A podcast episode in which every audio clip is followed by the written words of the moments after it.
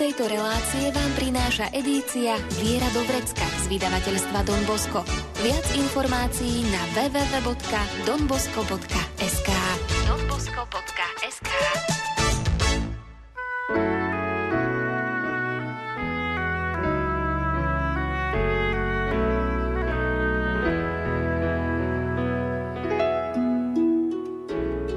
Viera do vrecka. Praktická príručka každého kresťana. Viera do vrecka.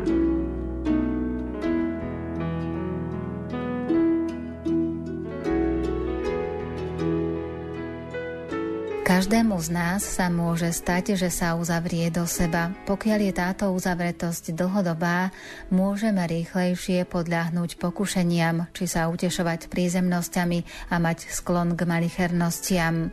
V duchovnom živote sú okamihy tiesne a nespokojnosti nevyhnutné. Čo robiť v takýchto prípadoch? A ako sa nechať viesť Duchom Svetým, aby sme našli tú správnu útechu a zamerali sa viac na Boha? Poradí nám Salesián zo spoločenstva na Miletičovej ulici v Bratislave a správca farnosti Panny Márie Pomocnice kresťanov Don Marian Husár. Pridáme hudbu podľa výberu Diany Rauchovej. O zvukovú stránku sa postará Marek Grimovci a príjemné počúvanie vám praje Andrá Čelková.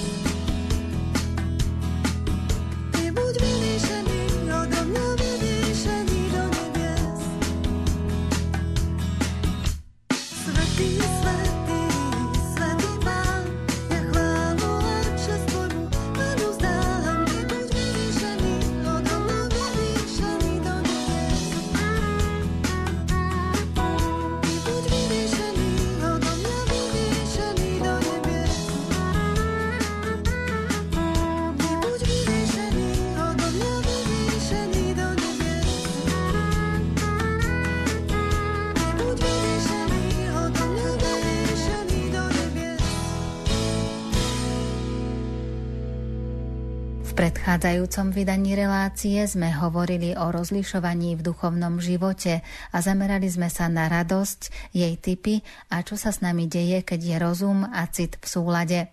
Dnes budeme hovoriť o uzavretosti do seba a tiež o zameraní sa na Boha a začneme práve uzavretosťou do seba. Čo sa deje, ak je človek uzavretý do seba? Ak je človek uzavretý do seba, pokušiteľ pôsobí na city Živí ich útechami, zmyslovými záľubami, prízemnými sklonmi, malichernými tendenciami. čo mám robiť, aby mi všetci tlieskali, aká musím byť, aby som sa všetkým páčila, ako si zaslúžiť, aby ma príjmali, a keď to všetko robím, a keď všetko dosahujem, všetci ma príjmajú, všetkým sa páčim, tlieskajú mi, tak do určitého času môžem prežívať ten taký klamný pokoj, takú určitú tú perlivú radosť. Zvodca sa nás snaží zlákať na to, ako si užiť, ako mať úspech, uznanie, zdravie, možno pekné auto, blahobyt, zabezpečenie proti všetkým ťažkostiam, slávu, moc, dobrú kariéru. Nepriateľ živý cit a cez náš rozum sa nás snaží uistiť, že sme na správnej ceste. Môžeme to vidieť na tom, ako si niekedy racionalizujeme svoje postoje, ako si ich ospravedlňujeme. Zlý nám ponúka motivácia, aby sme zostali lipnúť na sebe samých. Tieto motivácie nie je ľahké demaskovať a odhaliť. Niekedy môžeme žiť aj dlho v ilúzii, že sme na správnom mieste, že naše rozhodnutia sú dobré. Zlý môže dokonca používať aj biblické citáty. Veď aj Ježíša na púšti pokúšal citátmi z Božieho slova. Čiže sme si opísali, keď človek prežíva ten falošný pokoj, keď rozum a cit idú v súlade, ale nie sú orientované smerom na lásku, nie sú orientované na druhého človeka, na Boha, na to otváranie sa nášho života pre druhých, ale sú orientované na nás samých. Sme uzavretí do seba a žijeme si v tom svojom falošnom, klamnom pokoji, v ilúzii, že je všetko v poriadku a že sme sadili na tú správnu kartu. Cítime aj tu niekedy viac, inokedy menej intenzívnu, tú perlivú radosť. A ako na človeka orientovaného na seba, ponoreného do určitej formy zmyselnosti, pôsobí Duch Svetý? Keďže je človek uspokojený vo svojom zmyslovom potešení, Cit je naplno obsadený smyslovým pôžitkom. Nie je disponovaný uvažovať o duchovnom potešení. Duch Svetý teda pôsobí na rozum. Na začiatku krátkými zábleskami.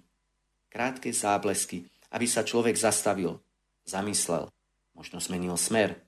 Naozaj musím na získanie vyššieho platu a pre kariérny postup zostávať tak dlho v práci, keď vidím, že do vzťahu s manželkou vnáša napätie a čoraz viac sa odsudzujeme? Nový projekt i možné povýšenie ma síce lákajú, ale pre zabezpečenie rodiny to vlastne ani nie je nutné. Možno niekedy sa objavia takéto typy myšlienok. A možno, že ich zaženieme. Možno si povieme, ale nechám to tak. Ten projekt je príliš lákavý. Má svoj význam, priniesie zvýšenie platu, však to robím pre rodinu.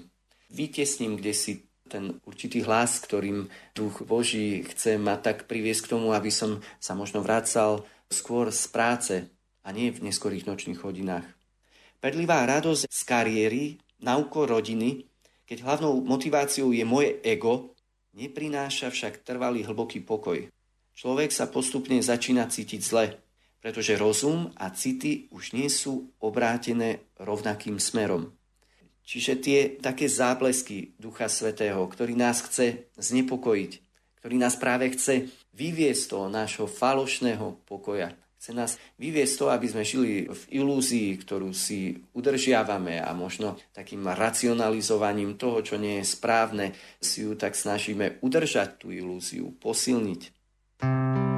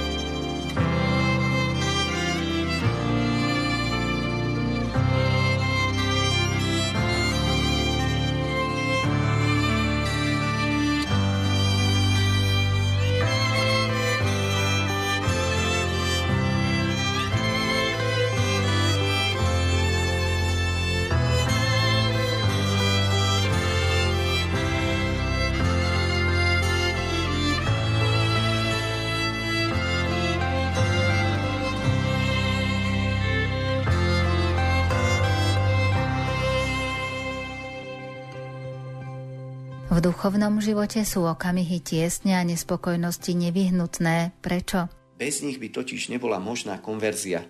Nachádzame sa v stave rozhodovania. Duch Svetý vnúka argumenty, pretože nemôže apelovať na cit, ktorý, ako sme spomenuli, je plne obsadený. Tak Duch Svetý vnúka argumenty, aby človeku ukázal, že je egoisticky zameraný na svoje chúťky a potešenia.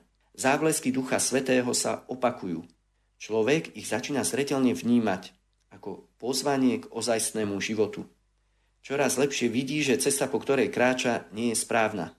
Cít sa však búri a narieka, že bude musieť opustiť väzby, ktorých mal zalúbenie a z ktorých doteraz čerpal. Keď sa človek začne cítiť zle, rozumom sa rýchlo snaží vrátiť späť k rovnakému zameraniu, aké má cit. Usiluje sa presvedčiť sám seba, že jeho cesta je dobrá, ak sa rozum a cit opäť zosúladia, vráti sa pokoj. Ale bude to falošný pokoj. Napriek tomu Duch Svetý neprestáva pôsobiť na rozum svojimi zábleskami. Boh vo svojej láske nás nikdy neopustí a vždy bude to tak skúšať a takými zábleskami nás bude chcieť privádzať k hĺbšej pravde o našom živote. Duch Svetý ďalej vplýva na svedomie a objasňuje dôvody a pohnutky, v tomto stave zápasu môže byť aj cit na chvíľu pohnutý smerom k evanieliu, o ktorom už rozum začal uvažovať. Tak na chvíľku aj ten cit tak prilne. Dochádza k novej situácii. Človek je rozumovo aj citovo aspoň na okamih nasmerovaný k Bohu. A to prináša skúsenosť iného pokoja, ako je ten falošný pokoj. Učíme sa rozlišovať rozdiel medzi tým, čo znamená byť uspokojený a byť šťastný. Rozdiel medzi tým, čo znamená vyhovieť záľubám, žiadostiam a byť vyrovnaný. Rozdiel medzi tým, čo znamená byť vzrušený a byť radosný. Teoreticky sa tento rozdiel nedá pochopiť. Môžeme opísať definície, môžeme to opisovať, špekulovať, ale nedá sa to pochopiť. Človek to musí zažiť. A akou útechou je útecha z novej harmónie? Útecha z novej harmónie je často útechou sladkého smútku. Nie je to smútok, aký prežíval človek, keď opúšťal svoje nezdravé prilnutia. Naopak, je to nárek nad zmíleným životom, slzy dojatia zo šokujúcej Božej lásky, ktorá nás hľadá, aby nás zachránila. Práve to som zažil v skúsenosti so sprevádzaním jednej osoby, že po svojom obrátení takom hlbokom obrátení, kde niekoľko rokov žila táto osoba ponorená v takých veľkých ťažkostiach a v štýle života, ktorý ju morálne rozkladal, po obrátení a vykročení za pánom, keď večer sa začínala táto osoba modliť, keď začala rozímať Božie slovo, tak pomenúvala, že prežíva akýsi druh smútku. Že prežíva to, že začína plakať. Ale ten pláč bol taký oslobodzujúci. Tie slzy boli oslobodzujúce. A potom vošla do hĺbšej modlitby, do meditácie nad Božím slovom. Keď zakúsime hlboký Boží pokoj, naplní to srdce viac než akékoľvek iné zmyslové uspokojenie. Utecha zo skutočnej lásky má novú chuť. Keď sme to zažili, vieme to porovnať a vieme na vlastnej koži možno aj tak popísať, trošička podhaliť tú krásnu Augustínovú vetu. Nespokojné je moje srdce Bože, kým nespočiniem v Tebe.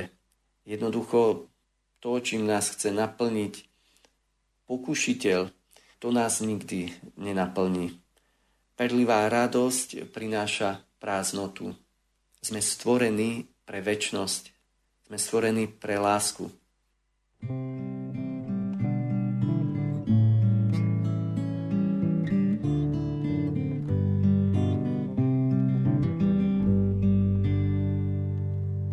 Stavím sa, že práve podávaš mi dlane, keď smutný som tu stál. Teplo tvojej nehy, ty vieš, že tak veľmi som potreboval. A nespokojné je moje srdce, pane, kým si neodýchnem v tvojej dlani. A nespokojné je moje srdce, pane, kým si neodýchnem v tvojej dlani. Stavím sa, že práve hľadíš na mňa, pane, mm, tak to ma máš rád. Lásku tvojho zraku cítim v svojej tvári, vo mne sa máš rád.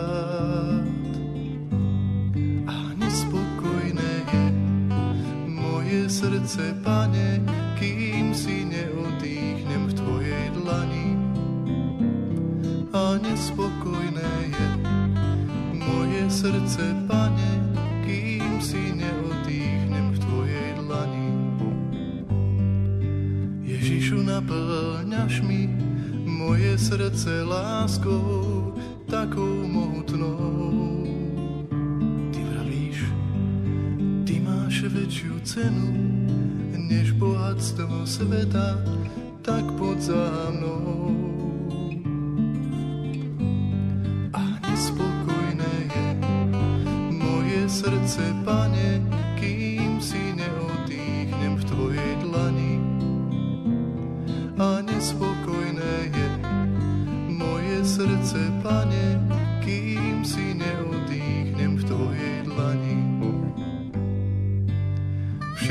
Svoje slova šepkáš mi do duše s takou nežnosťou.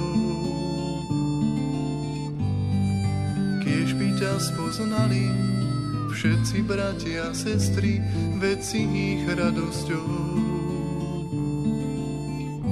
A nespokojné je moje srdce, pane,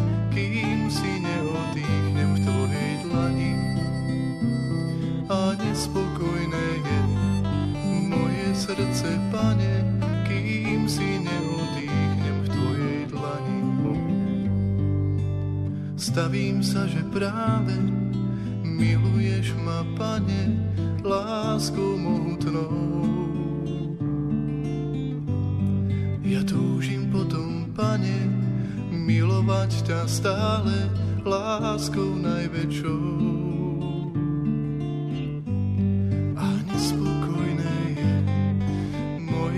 Srdce, pane, kým si neodýchnem v tvojej dlani. A nespokojné je moje srdce, pane, kým si neodýchnem v tvojej dlani. A nespokojné je moje srdce, pane,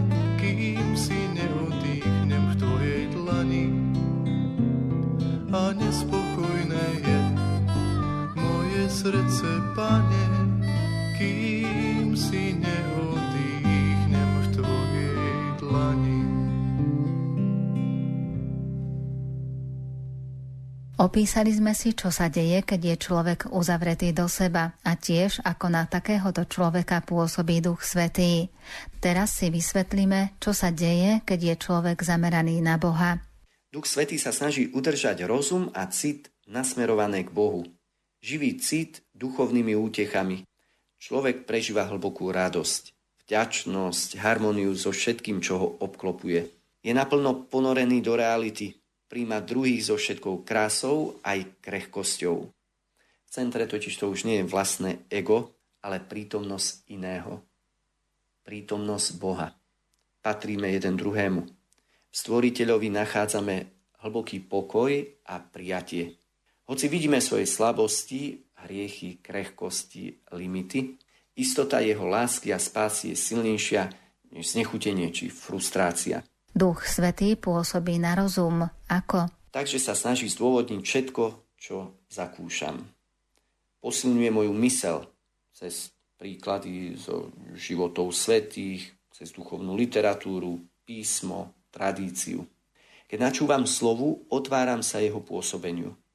Duch Svetý osvecuje môj život, moje situácie, vzťahy, to, čo prežívam, všetko. Duch Svetý ma učí hľadiť na druhých Božím pohľadom, tým hĺbším pohľadom. Duch Svetý ma učí hľadieť na situácie z takého nadhľadu. Lenže aj nepriateľ vtedy pôsobí. Snaží sa oddeliť rozum od citu, aby sa porušila tá rovnováha osoby, ktorú prežívam. Aby som začal zakúšať nepokoj.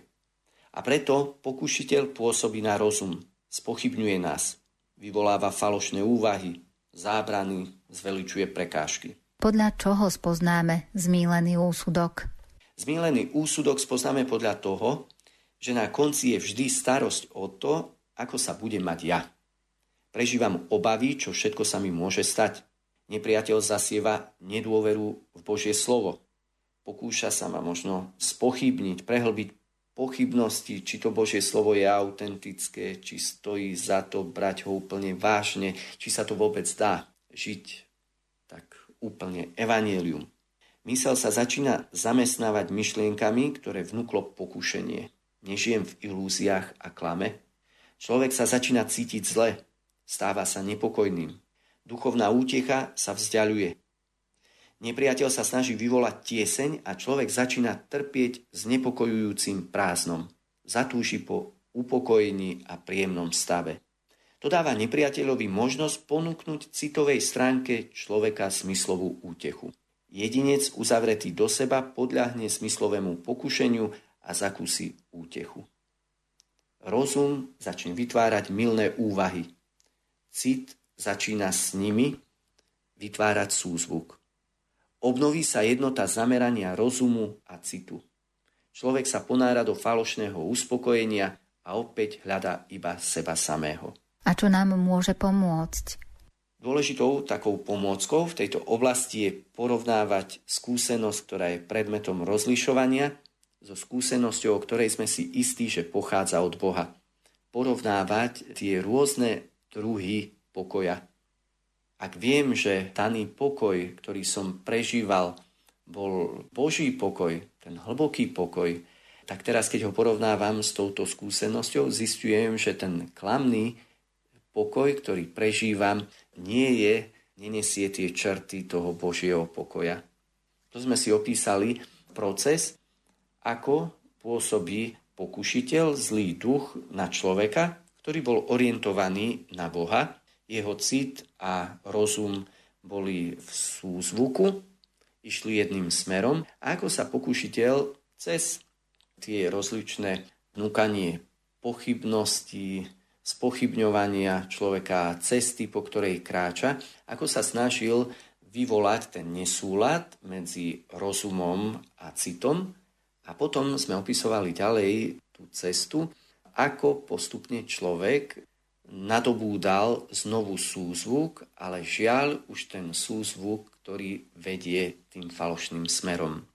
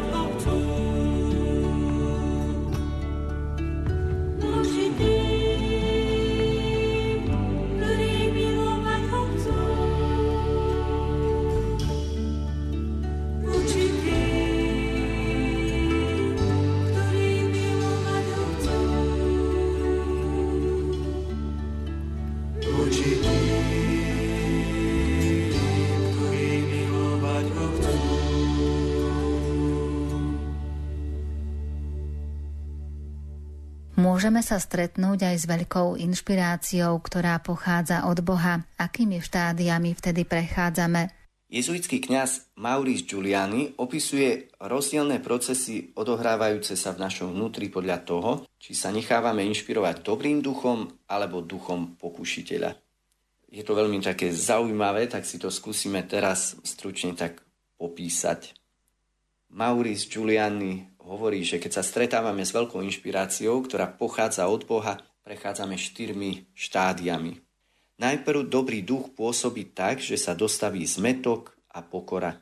Voláme, Pane, nie som hodný. To môžeme vidieť, keď sa pozrieme do svätého písma, keď si spomenieme na Mojžiša, Izajaša, Jeremiáša, panu Máriu, Petra, Človek sa nečakane stretáva s Božím pôsobením a jeho prvou reakciou je pocit nehodnosti a neschopnosti. Zvládnem to? Na to určite nestačím.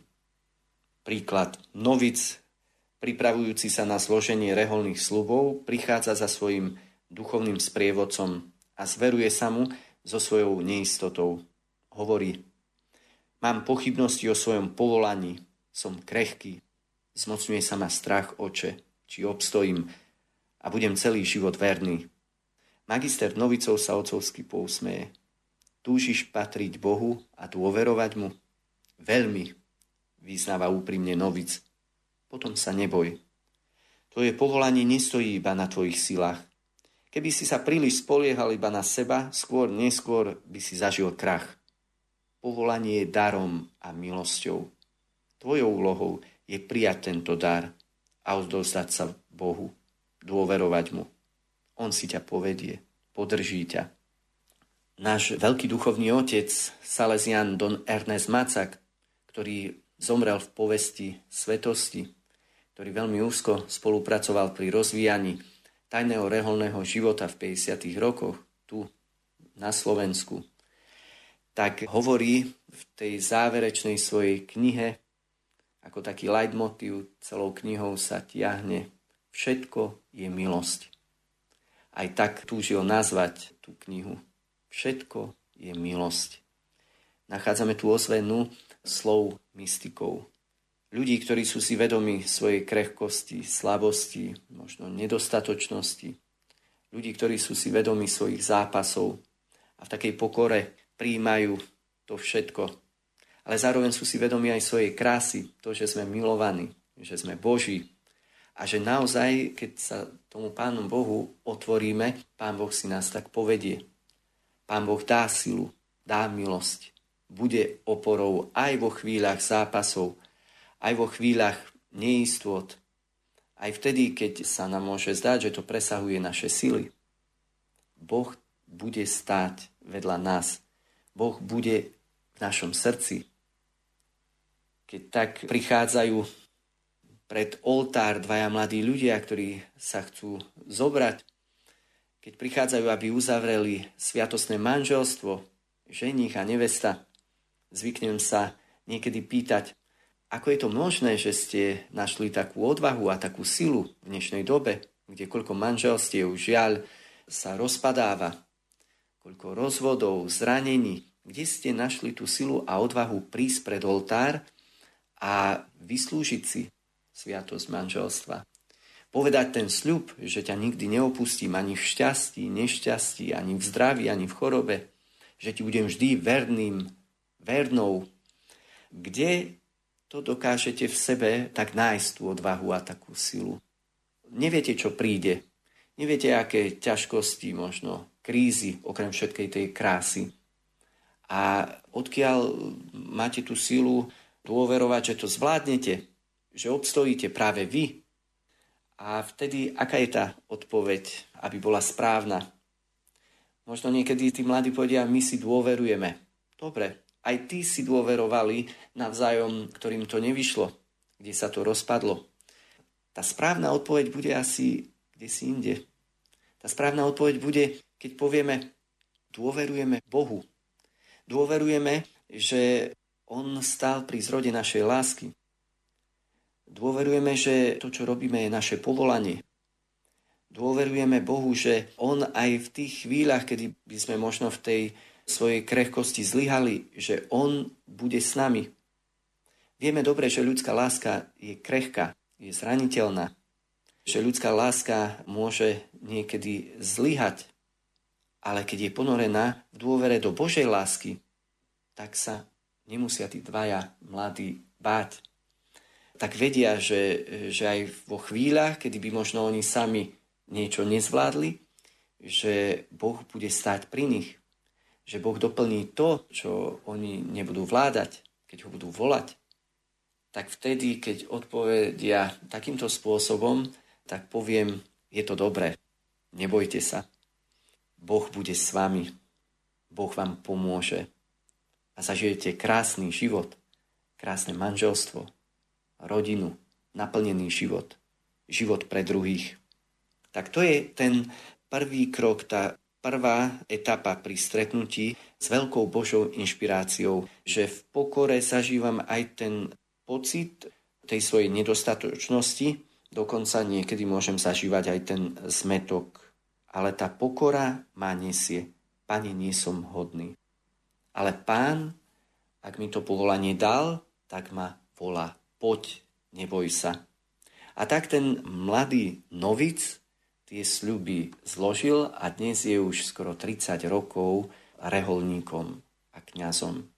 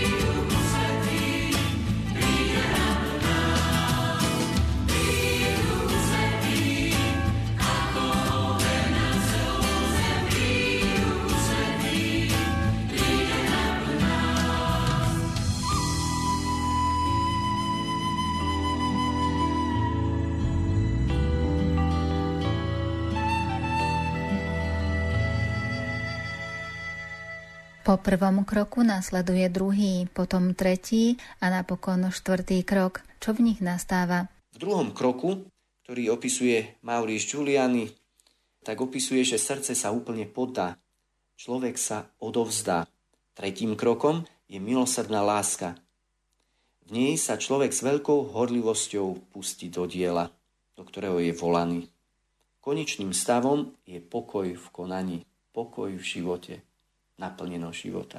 Na druhej strane sa stáva, že sa človek nechá inšpirovať zlým duchom. Vtedy prechádza akými štádiami? Naopak, keď človek sa nechá inšpirovať zlým duchom, prechádza štádiami, ktoré sa od Božej inšpirácie odlišujú. Tu človek vyjde z milosrdnej lásky alebo z toho, čo za ňu považuje, vojde do toho taký plný svojej síly a dôvery v seba samého potom prichádzajú problémy, človek narazí na prekážky, ťažko to nesie, je frustrovaný, napokon sa ho zmocňuje smútok, sklamanie, skleslosť, znechutenie. A napokon nastúpi úplná apatia, ľahostajnosť a horkosť. Človek sa môže stať až cynickým. Toto sú štádia, ktorými prechádza človek, ak sa nechá inšpirovať zlým duchom. thank you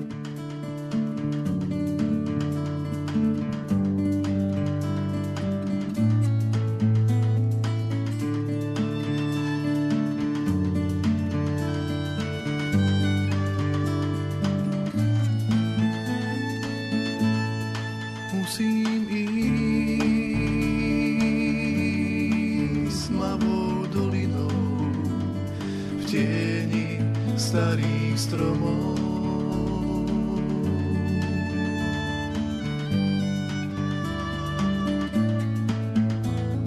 Z diálky zrazu počujem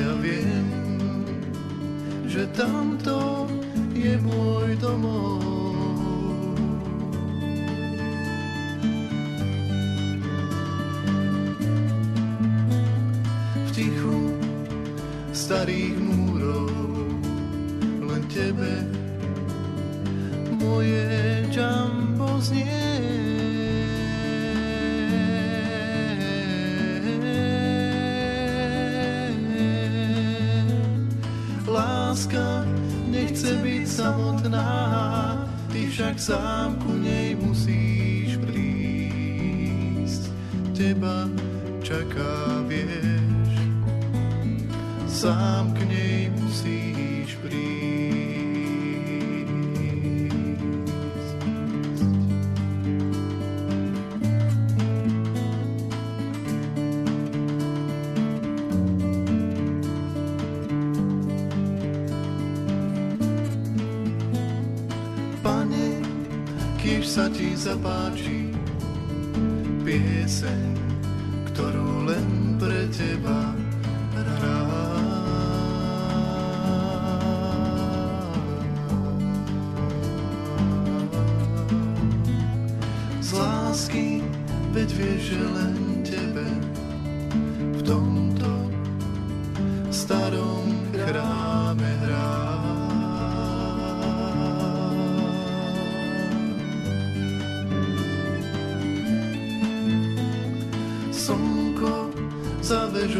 zapadá, stráca sa v tieni starých stromov.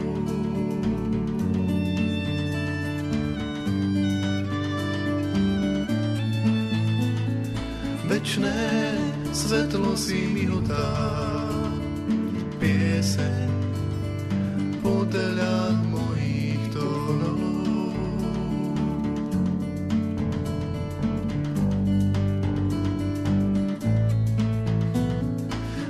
láska nechce byť samotná, ty však sám ku nej musíš prísť. Teba čaká, vieš, sám k nej musíš prísť.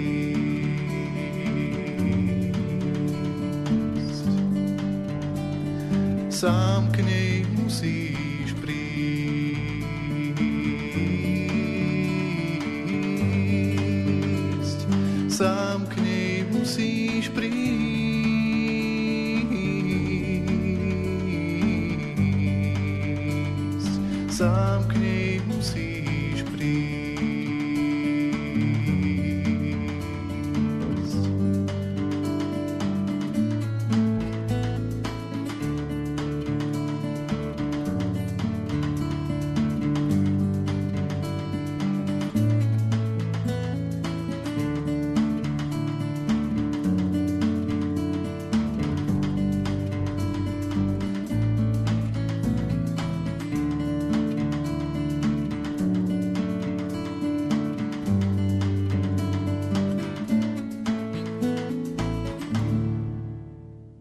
Čo sa deje s človekom, ktorý je uzavretý do seba a čo prežíva človek zameraný na Boha, nám dnes priblížil Salesián zo spoločenstva na Miletičovej ulici v Bratislave a správca farnosti Panny Márie Pomocnice kresťanov Don Marian Husár. Aj dnes máme pre vás súťažnú otázku. Koľkými štádiami prechádzame, keď sa stretávame s veľkou inšpiráciou? Vaše odpovede posielajte písomne buď na e-mail lumen.lumen.sk alebo na adresu Rádio Lumen, kapitulská 2, 97401 Banská Bystrica. Nezabudnite napísať aj svoje meno a adresu a tiež názov relácie Viera do vrecka. Na budúce si povieme o duchovnom rozlišovaní. Dnes zaznela hudba podľa výberu Diany Rauchovej.